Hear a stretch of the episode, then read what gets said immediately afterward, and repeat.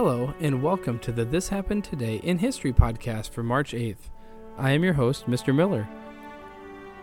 This podcast will cover a number of topics that happened on this date in history. Please visit the podcast webpage at thishappenedtoday.buzzsprout.com.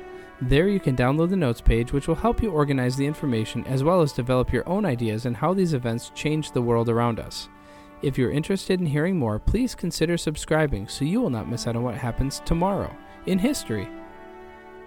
In 1936, for the first time ever, car racing was done at Daytona. This first race was organized specifically for stock car racing participants and was considered an early start of what we now know as the Daytona 500. Daytona Beach, Florida is known for many things. Among them is the expansive stretches of beach and one of motorsport's most historic tracks, the Daytona International Speedway. Although these two things are separate now, they used to be one entity when vintage racers took to the sandy Daytona Beach road course for some classic hot rodding fun.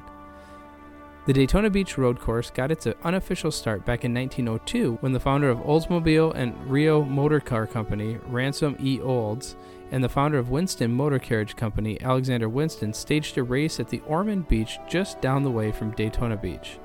In 1936, Daytona Beach officials contacted Sig Haugdahl, a local racer, about organizing an automobile race at the 3.2 mile course. He obliged and is credited with designing the course, which ran down the highway and then looped back around on the sand of Daytona Beach. Unfortunately, the sandy turns of the course became almost impassable at the 1936 event, and it was shut down after 72 of the 78 scheduled laps. By 1953, the Daytona Beach Racecourse was being outgrown by the large crowds attending events and countless racers bargaining for time on the course.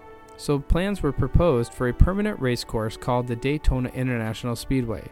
In 1956, construction on the course began and was completed in time for the 1959 NASCAR premier event, the very first Daytona 500.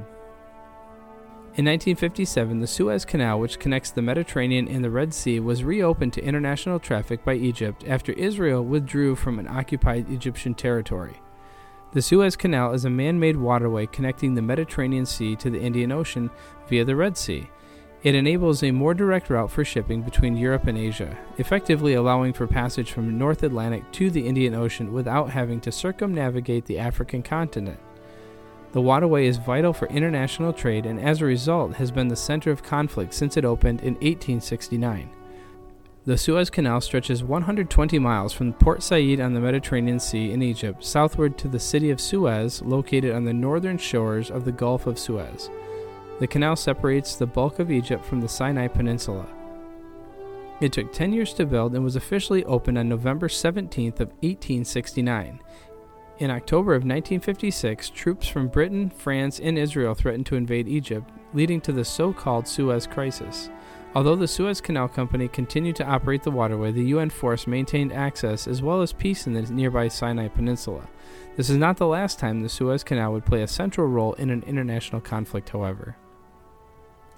In 1917, the beginning of the Russian Revolution against Tsarist rule, following the lack of food in Petrograd, leading to the abdication of Nicholas II and the beginning of the Communist Party rule in Russia. By 1917, the bond between the Tsar and the most of the Russian people had been broken. Governmental corruption and inefficiency were rampant, and the Tsar's reactionary policies, including the occasional dissolution of the Duma, or the Russian parliament, had spread dissatisfaction even to moderate elements. The Russian Empire's many ethnic minorities grew increasingly restive under Russian domination but it was the government's inefficient prosecution of World War I that finally provided the challenge the old regime could not meet. Ill equipped and poorly led, Russian armies suffered catastrophic losses in campaign after campaign against the German armies. The war made a revolution inevitable in two ways. Number one, it showed Russia was no longer a military match for the nations of Central and Western Europe. And number two, it hopelessly disrupted the economy. Riots over the scarcity of food broke out in the capital Petrograd, formerly St. Petersburg, on March 8th, and when most of the Petrograd garrison joined the revolt, Tsar Nicholas II was forced to abdicate or leave the throne. When his brother Grand Duke Michael refused the throne, more than 300 years of rule by the Romanov dynasty came to an end. You have been listening to the This Happened Today in History podcast for March 8th. I thank you for listening, and I hope that you have enjoyed learning about historical events from the past. Thank you today to the following websites for the information about the topics thepeoplehistory.com, the sands of Daytona Beach at rodauthority.com, the Suez Canal at history.com, and Russian Revolution at Britannica.com. The music used as the background track for this podcast is Americana, created by Kevin MacLeod on Incompetech.com. If you enjoyed the information and would like to hear more, please consider subscribing, as this will help keep the historical events in your feed in the morning for each day. I hope you have a great day.